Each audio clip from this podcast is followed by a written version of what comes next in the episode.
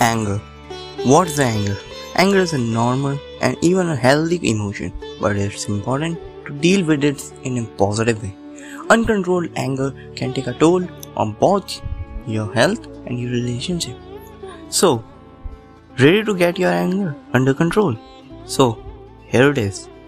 You are listening to the podcast of Yash, provided by YHS Studio. So, here it is. So, I watch a lot of videos on YouTube and I had 10 anger management tips which can you imply in your life and make your anger under control. First, think before you speak. In the heat of the moment, it's easy to say something you will later regret. You will definitely regret.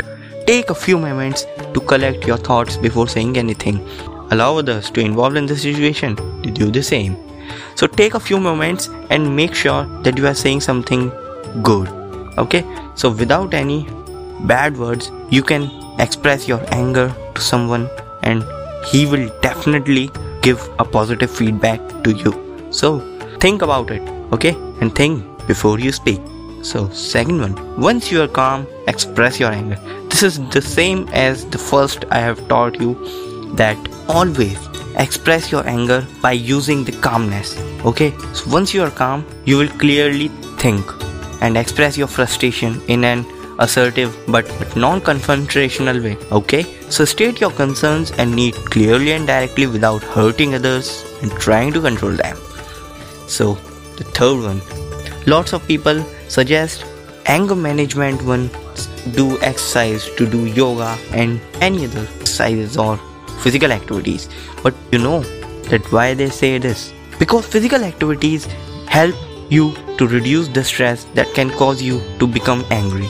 If you are feeling angry, go for a brisk run or walk, or spend some time doing enjoyable physical activities like playing something, or like walking, or like trekking, and many more, you know, okay? Do exercises, do some outdoor plays. Okay, folks, take a time out. Time out are not just for kids.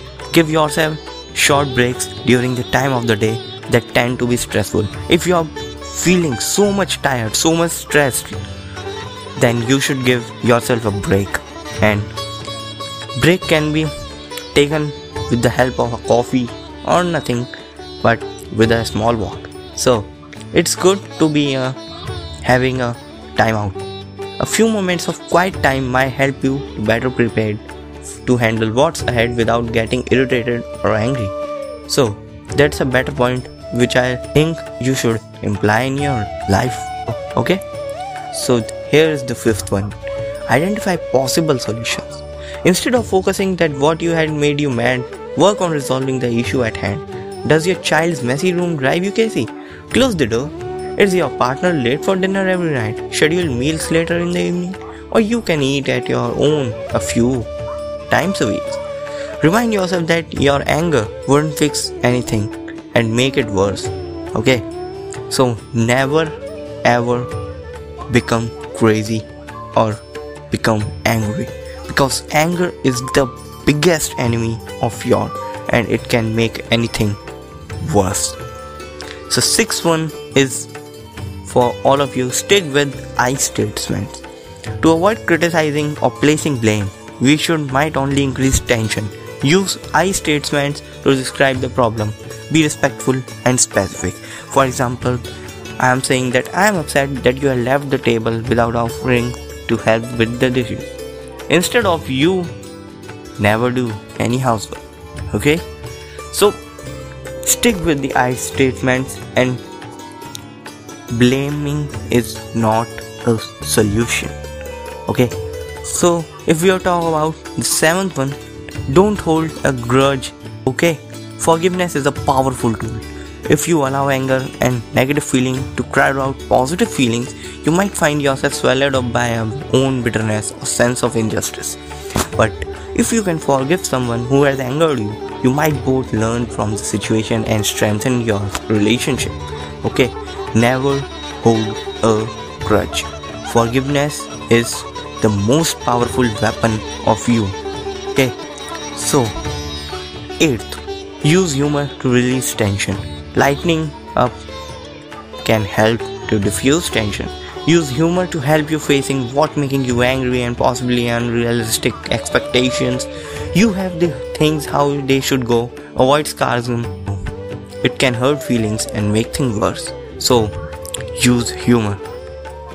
Okay. And the ninth one, or we can say the second last, practice relaxation skills. When your temper flares, you put relaxation skills to practice. Put relaxation skills to work. Practice deep breathing exercise. Imagine a relaxing scene or repeat a calming word or phrase such as take it easy, calm down, or you can do few yoga poses, or write in a journal, or listen to a music. What makes you relax? Do that thing. Okay? So, and the last one, know when to seek help. Learning to control anger is a challenge for everyone at every time. Seek help for anger issues if you seem your anger out of control. That can make yourself and your relationship worse. Okay? So here it is. तो यार मैं यही कहना चाहूँगा, ठीक है, मतलब anger से बचो. All of you guys, I would like to say that please manage your anger and do at least few physical activities to make your anger calm. Okay? So here it is, Yash Sharma signing off. Okay, thanks. Also, if you hadn't subscribed my channel YHS Studio, then please subscribe. It is on YouTube. You just simply write YHS Studio. Or if you hadn't subscribed my podcast, then please subscribe it.